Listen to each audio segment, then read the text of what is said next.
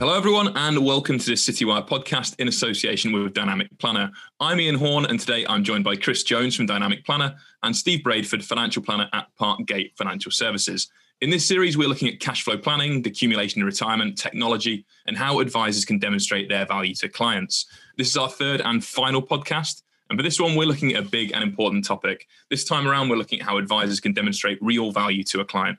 Chris, Steve, I'm sure you can help me out. So, Steve, I'm going to start with you.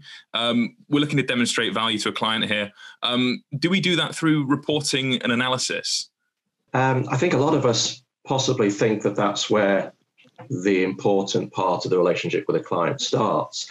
But I think what the whole lockdown and COVID pandemic has driven is a desire for clients to interact with us more as their first need. So what you then do beyond that will very much depend on what the client what the client wants. But I think simply reporting and creating numbers and analytics and whatever for a client, um, if you're not going to apply a lot more interaction with them, uh, isn't necessarily going to deliver what the client now expects and now needs. And I think that's mm. perhaps been one of the greater differentiators that I've noticed when talking to different financial advisors uh, that I know is those that are finding um, greater success, enjoyment uh, in, in the way in which they're working with clients is because of the increased interactivity with their client bank generally across the piece.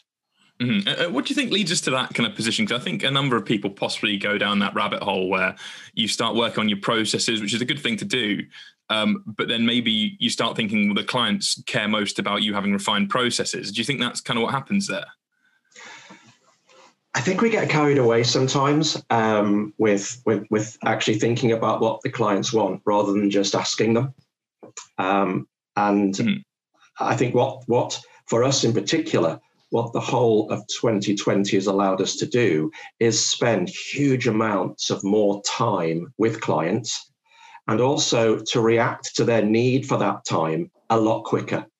So if you take last year, and I'm sure I speak for many uh, financial advisors, if a client wants to have a chat with you, it might be next week, it might be the week after, it might be three o'clock next Thursday if I can get my diary jiggled around and I can get on the get from A to B and back to C to D um, was very much now, and certainly for us, we're saying, well, yeah, well, let's try and fit that in today or tomorrow.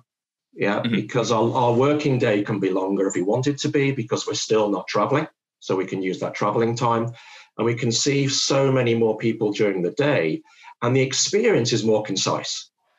So, yes, mm. it's nice to preamble and talk about all sorts of stuff that you would do in a face to face environment. It tends to be shortened and so what we found is that firstly, we can react a lot quicker to clients, and that's their primary need to know that we're there and we have the answers, good or bad, for them ready and waiting. But also, I think it's important to be proactive. If you aren't hearing from clients, now is a, a, better opportunity than ever to have the time to say, you know, I'll go and give that particular client a call, see if I can arrange some sort of video conference and sit down and ask them, how are things?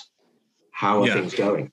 Yeah, and for yeah, any any economic situation, there are always those people who suffer, and there are always those people who who, who don't suffer. And we're seeing that in our in, in our clients, whether it's the, the, down to age, down to economic background, or just down to lifetime lifetime uh, constraints, lifestyle constraints, should I say? Mm-hmm. Yeah, I think I think you're right. It's more about that interpersonal stuff, isn't it, rather than kind of throwing reports and numbers at people. But um, but Chris, from your perspective, because you still have to help with these kind of reports mm. and analysis, you know, what what do you do to make that as useful for the advisor as it can be? Yeah, so I, I totally agree, agree with Steve, and you know, uh, I think the advisor's role is essential. Um, and effectively, our role is just to be able to make them as efficient as uh, as possible. So, you know, what we we try to do is do all the things centrally once that you can do better with with, with, with technology and deliver it to uh, the advisor so that um, uh, he can use it. Um, and you know, in very simple terms, you know, if a you know, if a person that Steve's talking to has got a concentration span of 40, you know, 40 minutes at a push, then you know, we don't want you know, Steve wasting time having to plow through difficult mm-hmm. technical processes and, and, and software. We want him to be able to get to the answer very, very quickly so that he can then deploy his empathy and, you know, and, and understanding of the, of the client as much as, as, um, uh, as, as, possible. So I think, you know, I've always had a, a, a sort of a, a, mantra that there is, you know, there's something that a, a CF30 does best, there's something that a support person does best, and there's something that technology does best. And, you know, we need, we need to do our role as efficiently as possibly possible for Steve, so that empowers Steve to do his role as, as, as best as possible. There's obviously lots of areas that we can we can do centrally to, to, to help Steve. But I think also going back to it's interesting that the whole reporting thing as well. So you know, um, as well as being done at plan, I've got a long sort of uh, memory of the industry, and it wasn't that long ago that you know uh, the only way you could find out any information at all was through your rep or your your your advisor if you rep if you go back long enough, you know, so you didn't know how much your uh, Allied Dunbar pension was worth until the guy came out and told you, sort of thing. Um, and then when we had RDR, you know, everyone had to sort of come up with some kind of validation for their um, uh, their, their fee and and everyone come up with well, I'll give them a valuation statement and I'll give them a newsletter you know and and you know that's you know, no one asked the client that's just what we came up with um, of course the good firms like Steve's have evolved massively for, for, beyond that but I think as soon as you know, MIFID came in and you know, the platforms are sending out statements and obviously DFMs are sending, send, sending out statements you know if if it was just the reporting um, and it just was the inf- in, in, in, mm. information, then you know where is, where is the value and so it isn't right and it is what everything that, that, that, that Steve, Steve said it's about the the human interaction and understanding rather than just the numbers and the um, and the reports mm.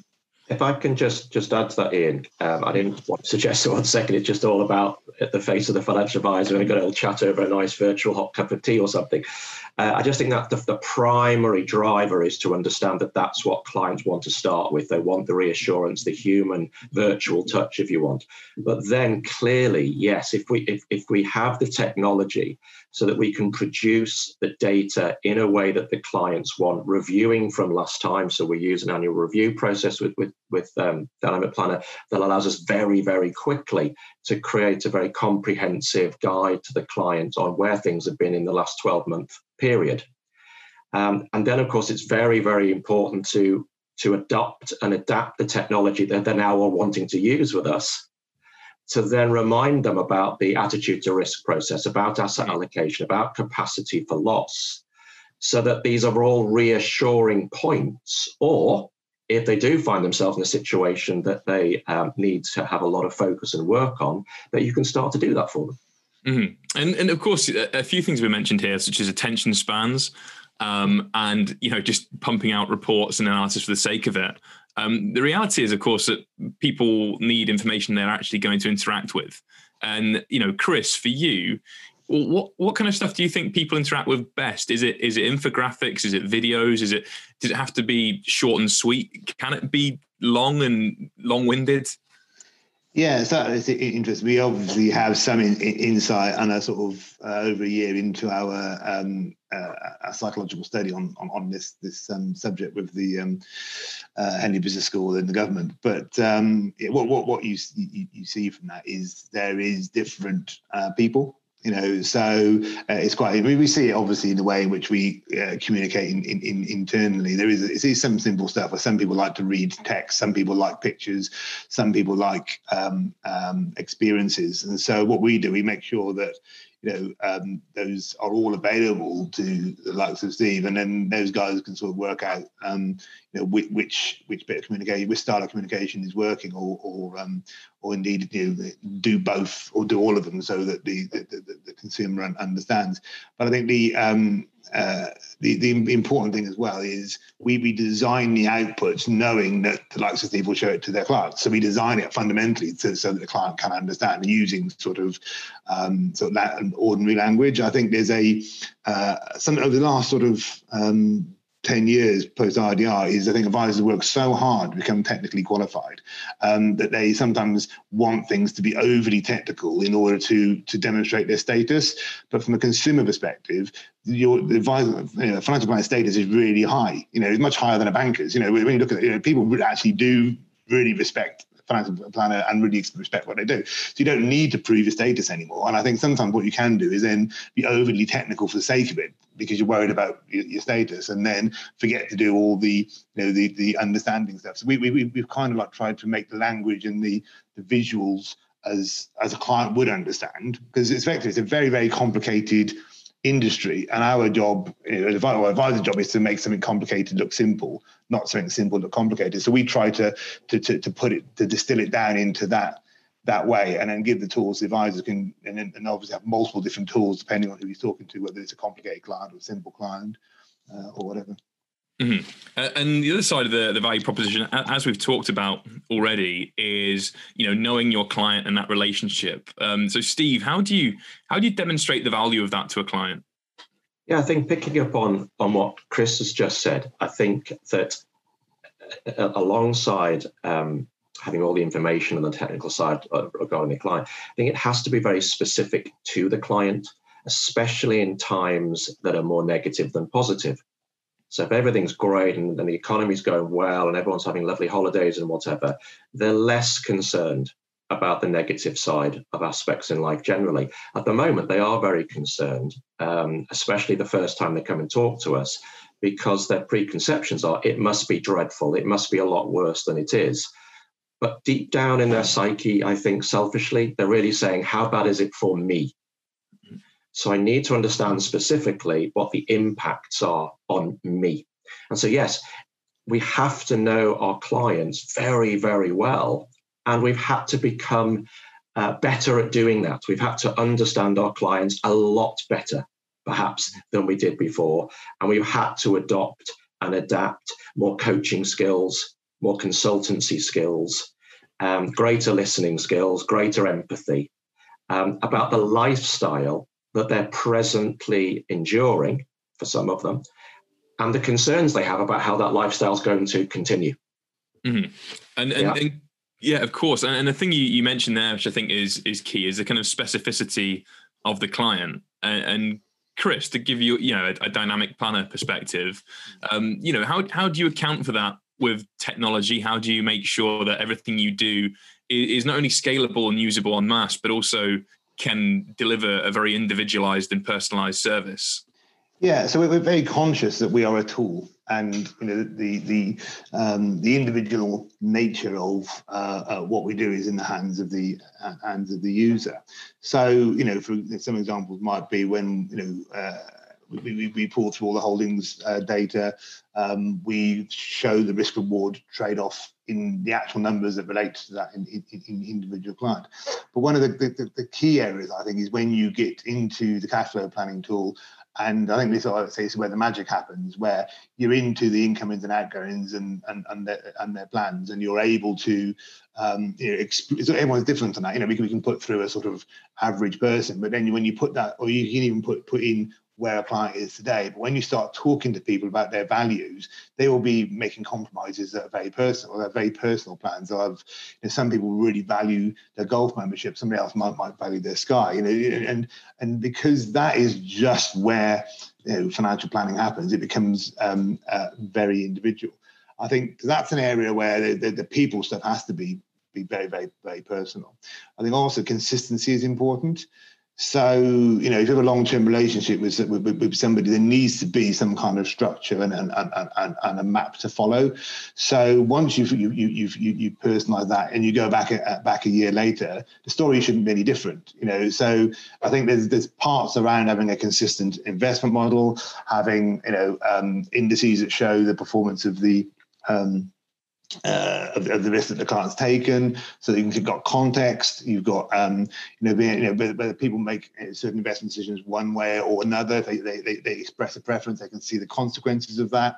So I, I think there's, the, I think it, it, empowering the advisor to really quickly help a client to understand their choices but operating in a consistent framework so that there isn't a time when actually you go back in different years and you're using a different yardstick or you're you know you're changing the um, the measurement of of the success of the plan to suit the circumstances, you know, and and, and you know, I think a lot of it about managing expectations. As you set the framework up, up, up in advance and what can go wrong and what can go right, then when you go to a review meeting, it's very easy to then you know to, to, to talk about how it went right well and how it went wrong and and, and see how successful the choice choices were so i think it's a combination of, of being able to get into the real nitty gritty of the person's life but have a consistent framework so that they can see where they are at different times i'm going to shift this along slightly um, because obviously it's all well and good talking about the value of planning and things like that, which which we're well aware of, and I think people enjoy it. The advisor and the client enjoy that process.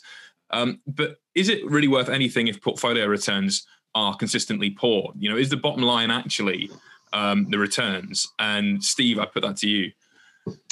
I think that's a brilliant question, uh, but I'm going to pick up on what Chris just said, and, and I think it's partly about managing uh, the expectations with the client but also educating those clients. And therefore, by using a process which is robust and, and repeatable, you're ensuring that over time, what is a very, very complicated uh, subject matter becomes better understood by a client.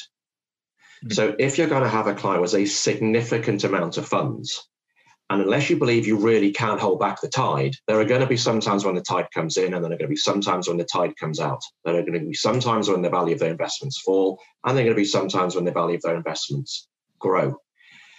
And as long as that is within the expectations that you've set with the client by using tools such as the, the, the dynamic planner's attitude to risk process, for example, then their expectations are actually being met at the fundamental level.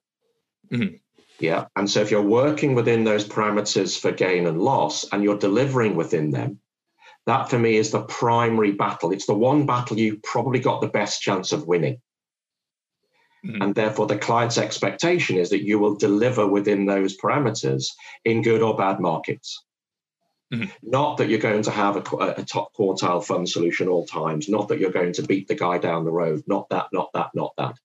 And I think again, if, although we don't have anywhere near the the the, the energy to and, and resources to do the summer research Chris does, I don't believe for the life of me that clients compare the performance of 10 to 12 financial advisors in their locality. Mm. What they do is they sit back and say, Did that financial advisor deliver what they said they would deliver? Do I understand what they're trying to deliver? And can I see that at every stage in, in, in, in the life cycle with that financial advisor? And so by using the technology, you can very, very easily and very, very quickly create that understanding with the client. Then you can revisit it. And every time you revisit it, you add a level of understanding. And over years, that understanding becomes robust in itself. And then they become the best advocates for your business because you deliver on what you say you can deliver on, not deliver on what you hope you can deliver on. And for me, they're fundamentally different.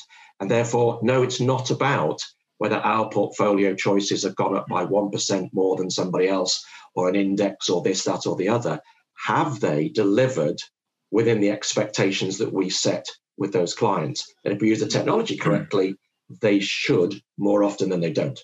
Yeah, and I think uh, the key thing you, you bring out of that is expectation management and client education. Um, I could see Chris nodding along there. I'm sure he's in agreement with you on this stuff. Um, but Chris, from your perspective, how do you how do you help advisors to to you know to deal with that client expectation, and how do you build that into to your processes so people can realize that you know retirement, accumulation, planning, it you know there are so many variables at play. Yeah, and I, think with the um, the question around the, the, the, returns in, in particular, we know we all need to remember that you know investing is just deferred spending. So at outset, you know, we we we, we show everything in, in in in real returns, and um, I think that is, that is quite quite important because know, this is and, and there's somebody's money that they are going to need to spend in, in, in the future. So the starting point of that is is, is important. I think the, the risk adjusted returns, of course, is, is vitally important because what people see on the news is obviously the the the, uh, the UK stock market, whereas in reality, very few clients would be invested in that. And I think the you know, having the sort of um, uh, the appropriate level of um, risk and uh, return explained, um, and, and, then obviously and that's the expectation that the client is set is, is vitally important. I think also um, the, the, the, the, cash flow is just going to be in, so uh, important going going forward because it is going to reframe the client's perspective from perhaps 10 years of the excitement of being a stockbroker. You know, it's basically everyone imagines they can go online and they can imagine that they can pick funds, they can imagine they can do this, and it all sounds very exciting, a bit like fantasy football. Um, but you know, we all got away with that. That was great, great fun, and and you know, but going forward, this is still people's real money, and their livelihoods depend on it. And, and having a cash flow whereby it, it clearly brings to life, you know, your future self, looks at the life stages that you're going to uh, um, uh, come across as you as you get older, looks at your income and expenditure, and and your bail, the possibility of your, your capital being used to support you when you can no longer work. That's what's important, and I think just fundamentally having a principle which begins with you know the, the, the future spending and and and the, and the use of today's money to support my future self is essentially going to um, uh, to, to, to, do that. And, and all the way across the the, the system uh, that that approach is, t- is taken in varying levels of detail depending on what the the user or the um, the client wants. Mm. And Steve, if I can ask a slightly different question on returns, uh, you know, obviously we're recording this during a lockdown, so uh, what what are clients expecting right now? Do they, uh, you know, are they are they asking you more questions about investments than usual? Uh, and how optimistic do you think they are? So um, I think because it's about what you set out to achieve with your clients, for our clients, it's very much about understanding their needs, building solutions around cash flow, and preparing them for bad news as well as, as good news. And we get bad news fairly regularly. You know, there are lots of different reasons why we get bad news. Uh, but we don't have to think far too many years back in history, uh, very recent history, to see that we've seen hiccups uh, in, in stock market valuations and client portfolios, etc. Go back to my previous point. If we allow and expect that these are going to happen, if we plan for their occurrence and talk to the clients about them, and then we use cash flow tools to demonstrate the impact of these occurrences, we should also be talking to clients before COVID, before 2008, 2009. What are we going to do if that happens again? It's not about waiting till it does and then panicking and just checking have we got enough lifeboats because apparently we've hit one of those icebergs again. It's about saying, right, we might just hit one of those icebergs again. What are we going to do if that happens?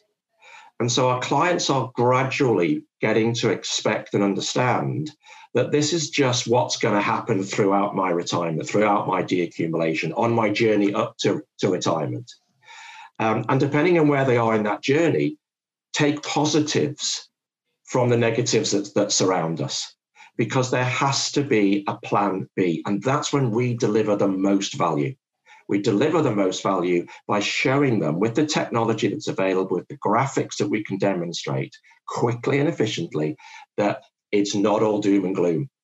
And for those clients that it is, what's the plan? How can we support them? What can we do for them? Where can we introduce them to that might help them to get more grants that are available from government? We have to be more holistic financial planners in times like today. And then we can sit back perhaps and reflect a little bit more in the sunshine when everything's going in the right direction on its own. Mm-hmm. So without that technology, without the technology we're using today, without the technology that the Dynamic Planner produces, I don't know how you achieve that. I really don't because uh, most people are visual. They want to see much more than they want to hear. They want to be specific about them and they want you to be honest. And if you can build all of that into your conversation with a client, you can dismiss and destroy a lot of the myths that the news at 10 or whatever might be producing for them, as, as Chris was alluding to before, because it becomes about them.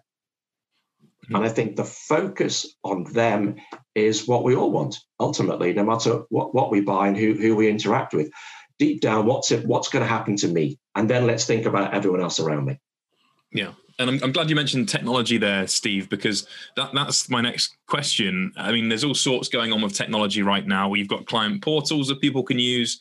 Um, as you say rightly, uh, there's technology that helps people see exactly what's going on with their finances. And, and there's perhaps as well, um, in societal terms, a, a, greater desire for interactivity and for real time information and to know everything immediately. Um, so, for Chris, my question is is technology now a kind of driving point of the proposition? Uh, you know, can can you can you really do proper financial advice about this technology?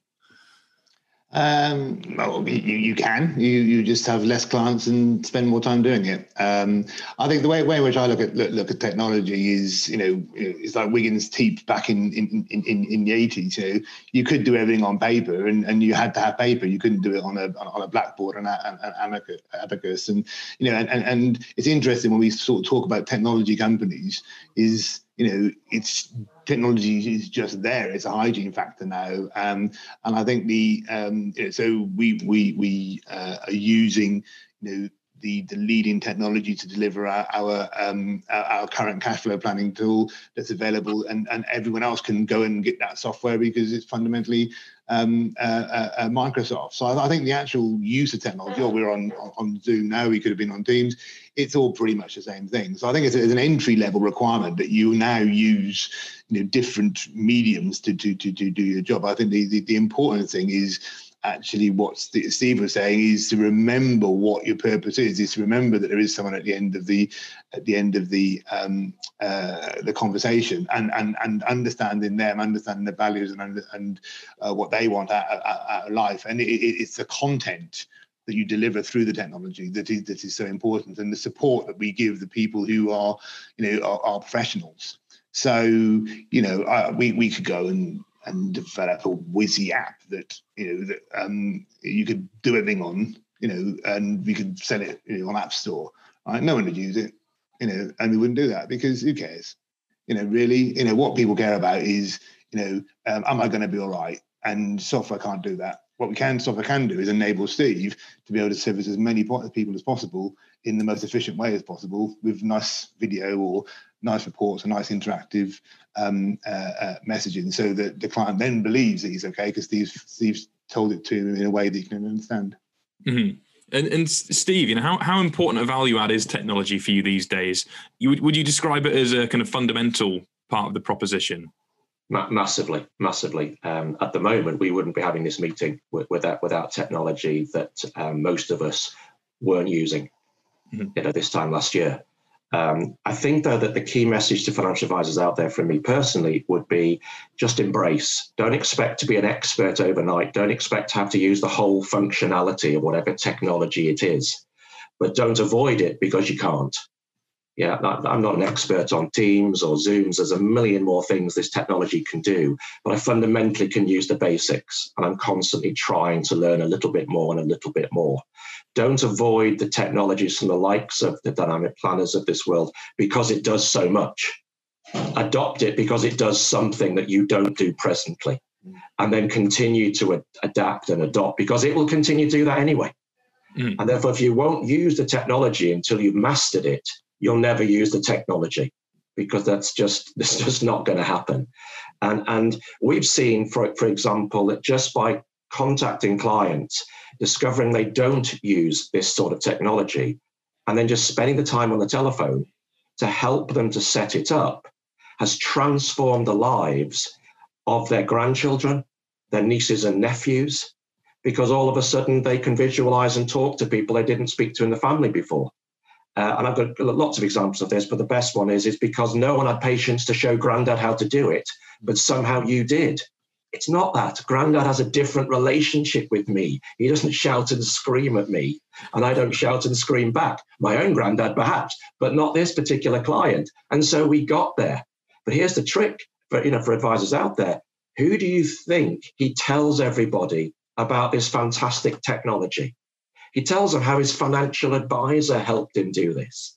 So it's also a great way of expanding our network and using the technology to get clients to recommend people to us. Not mm. because we're the best cash flow planners, not because we're using stuff to the nth degree, but we're doing stuff we weren't doing this time last year. We're helping the clients understand how to get the benefits out of it.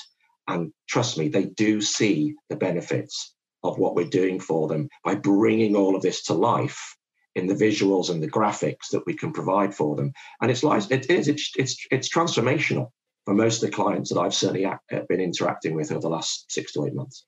Mm-hmm. And, and, Chris, just to just to build on that, because it's a strong case for adopting technology and embracing it within your firm. Um, from your perspective, what what technology do you think clients are using more of now? You know, what have the last few months taught clients? Um, I think the obvious one is, is um, video in, interaction. I mean, certainly you know, this goes back to the whole Star Trek thing, doesn't it? We used to watch Star Trek. Oh my God, wouldn't it be great to have a have uh, be able to talk to people on video? Now we wish we didn't have to. You know, we look forward to a Saturday because you don't have to talk to somebody on video. It's becoming so normalised. It, it, it, it's um, um, it's untrue. Um, I think you know, and and again, um, one of the um, going back to the making complicated things look simple. We've what modern technology allowed us to do is process things so fast that um, and, and bandwidth as well that um, you know uh, Steve can actually you know, use our software to perform very very complicated um, calculations in the background and actually look quite simple and quite quite quick and uh, uh, in, intuitive. So um, I think what we're beginning to see is a shift from technology being used as a post-sale justifier and becoming something that is usable in front of the client as a, uh, a sales tool um, so that the actual process to which the decisions and advice was given was done together um, and therefore the suitability and disclosure uh, documentation is you know almost already done for you because it, it, it happened as you went along. Um, I think there's a long way to go for that because obviously it's it, it's a behavioural change. But I think the use of um, technology with a client live in real time and decisions and discussions happening in, in, in real time is what we're we're seeing, which you know, never used to happen um, you know, in, in, years ago because it just wasn't fast enough, or wasn't pretty enough, or wasn't you know client focused mm. enough. Um, I don't know if Steve agrees with that. But. Yeah, I, I, I, we wonder how we managed managed before COVID. I think that, that, that that's the big question, and, and the super challenge is going to be not to go back hmm. uh, too far, if at all, to how we were um, if we're ever allowed to operate in a very similar in, environment. Um, and what we've achieved in eight, nine months is probably, without exaggeration, what might have taken five or six years, mm. certainly for most firms, if, if, if, not longer. Not necessarily just from the advisor's perspective, but from the culture of the client, the client's acceptance that this is the way we're going to operate, and then an appreciation and an enjoyment from it. Um, and therefore, why would you replace that with I'll, I'll try and get I'll try and come and see you in three weeks' time? Why not let's just talk this afternoon? Well, let's just talk first thing in the morning or early evening. I can't see for the life of me why we'd want to to replace that, and then why we wouldn't want to be able to continue to drive the specific financial planning that the technology allows us to do, so that the clients can because clients are adjusting they are thinking more about their own mortality about what comes next about helping out their family perhaps even their friends and charitable work etc and cash flow tools allow us to sit down with them and explain how much of that might be possible, how much of it might not be possible. We talk about what's enough. Do you actually know what's enough? Because if you don't know what's enough, it doesn't really matter what else we do. Mm. If you haven't got enough, you haven't got enough. If you've got too much, you've got more than enough. What's enough? And so I think that the technology enables us to have those sorts of conversations specific to the impact of all of the assets, the investments, whatever the clients may have. But without the tech, it's just words, it's just noise. Mm-hmm. Yeah, a, a, a, picture does paint a thousand words. It's as simple as that. And to kind of throw a slightly different question in and to move on to our, our final question of the podcast, um, how much of the value these days, and I know these things aren't exclusive, you know, they're not independent of technology and of the other factors, but how much of the value add to clients is the proposition of itself and, and telling a coherent story? And Steve, I'll, I'll go back to you. Um, I like to answer that question by saying, show me a business where that's not the most important thing. And, and there are very, very few businesses where it's not about that. It's not about understanding the value that you're getting for, for, for, for what you're paying for. And so I think not only is the proposition important, but the articulation of the pro- of the of the proposition, uh, mm. the repeating of that articulation to the clients to not get bored of telling your clients what it is you do for them, what it is you want to do for them, what it is you can do for them, And for me, ever ever ever since uh, uh, you know coming across dynamic planner years and years and years ago, it was all about, um, and it might even been Ben Goss who said this, but it's stop hiding all the stuff that we do and bring it out to the center. Yeah, because mm-hmm. if you hide everything you do and you only turn up for an hour or so with your clients, how can they perceive the complete value that goes into that?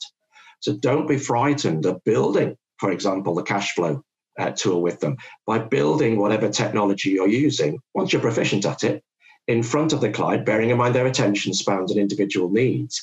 Don't just say, here's what I prepared earlier, voila, and, and, and expect to get all, all, all the credit for it. How did you get there? Why do you do that? What are you trying to achieve as a financial advisor? And then, of course, the prod rules and everything else is important, but don't forget to actually ask the client, does that resonate? Is that what you want me to be doing? Because if it's not, I might as well stop and do something completely different for you. Yeah, and so I feel that the, the, the, building of the proposition and the building and the use of the tech, it's so important to keep stopping and asking the client, how are we doing? How are we getting on? How is that for you? Is that adding value to your relationship with me? Do you want to tell other people about it? Mm. That, that's the best, that's the best answer. And if not, let's just stop for a second and, and, and regroup. And, and Chris, how do you factor that in when you're, you know, creating technology for advisors? Because mm. it's probably quite tempting to just throw technology at people and say, hey, look at this, it does A, B, C, or D. But there is that whole story to tell, that whole narrative to kind of yeah. unwind from it all. So how how do you factor that in? Well, well, firstly, you know, there are you know, as many different advisors as there are opinions on, on, on how it should be. So we, we need to be able to support all different kinds of approaches and different kinds of propositions in, in, in the first place, even to, to advisors. And then, of course, within that, they're going to have different clients that want different things. So flexibility is a um, uh, a key key part of that. Um, the other part is the the end to end system, which so that you're you know so depending on whichever bit it is that this particular client is curious about or whatever that he's consistent with the bit that are talking about, about, about before. So the whole consistency is um, is, is quite important. Um, but also we you know we're fully aware that you know. Uh, what we do isn't actually very interesting or a big part of our clients' uh, time or their lives. So, you know, as, as, great as, as Steve will be, you know, once the clients had the meeting, they're, they're down the pub, they're watching the football, they've, they, have forgotten all, all, all, all, about it.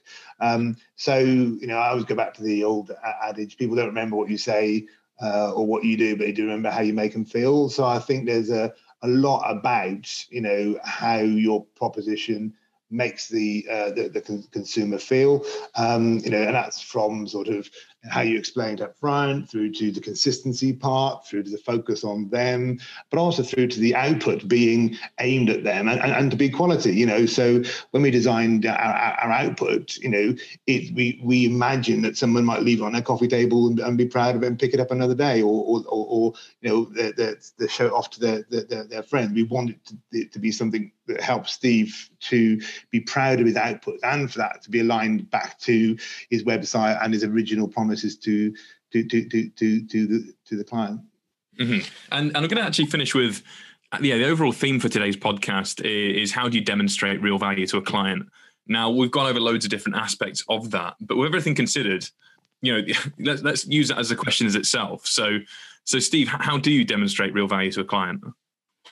I think you demonstrate real value to a client by an interaction with them that results in a significant change in their own behavior, understanding, or action. And you find, especially in the deaccumulation space, that all the stuff we've just talked about can be revolutionary.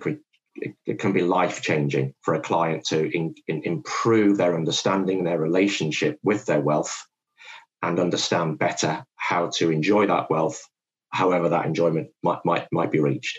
If you cannot get that reaction from a client because you're doing what we used to do 30 or 40 years ago and sell them a product, then I don't think you've achieved anywhere near the potential that both you as an advisor can and the technology that supports you can help you deliver.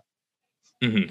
And and uh, you know, uh, Chris, do you have a, a, view on this as well? You know, how would you, if you were given the chance? I know you're not at the coal face, but how do you think you should demonstrate real value to a client? Yeah, I, I think it, ultimately the, the measure of value is in the client's own mind, and you know that that that is the uh, the, the, the important thing, and I, and I think there is a um, a strength and a wisdom that you can gain from a from a good financial advisor. Um, you know, I think sometimes, you know, if I was Steve's client, you know, I might want to do something, he might tell me not to do it, or he might tell me to do something I don't want to do.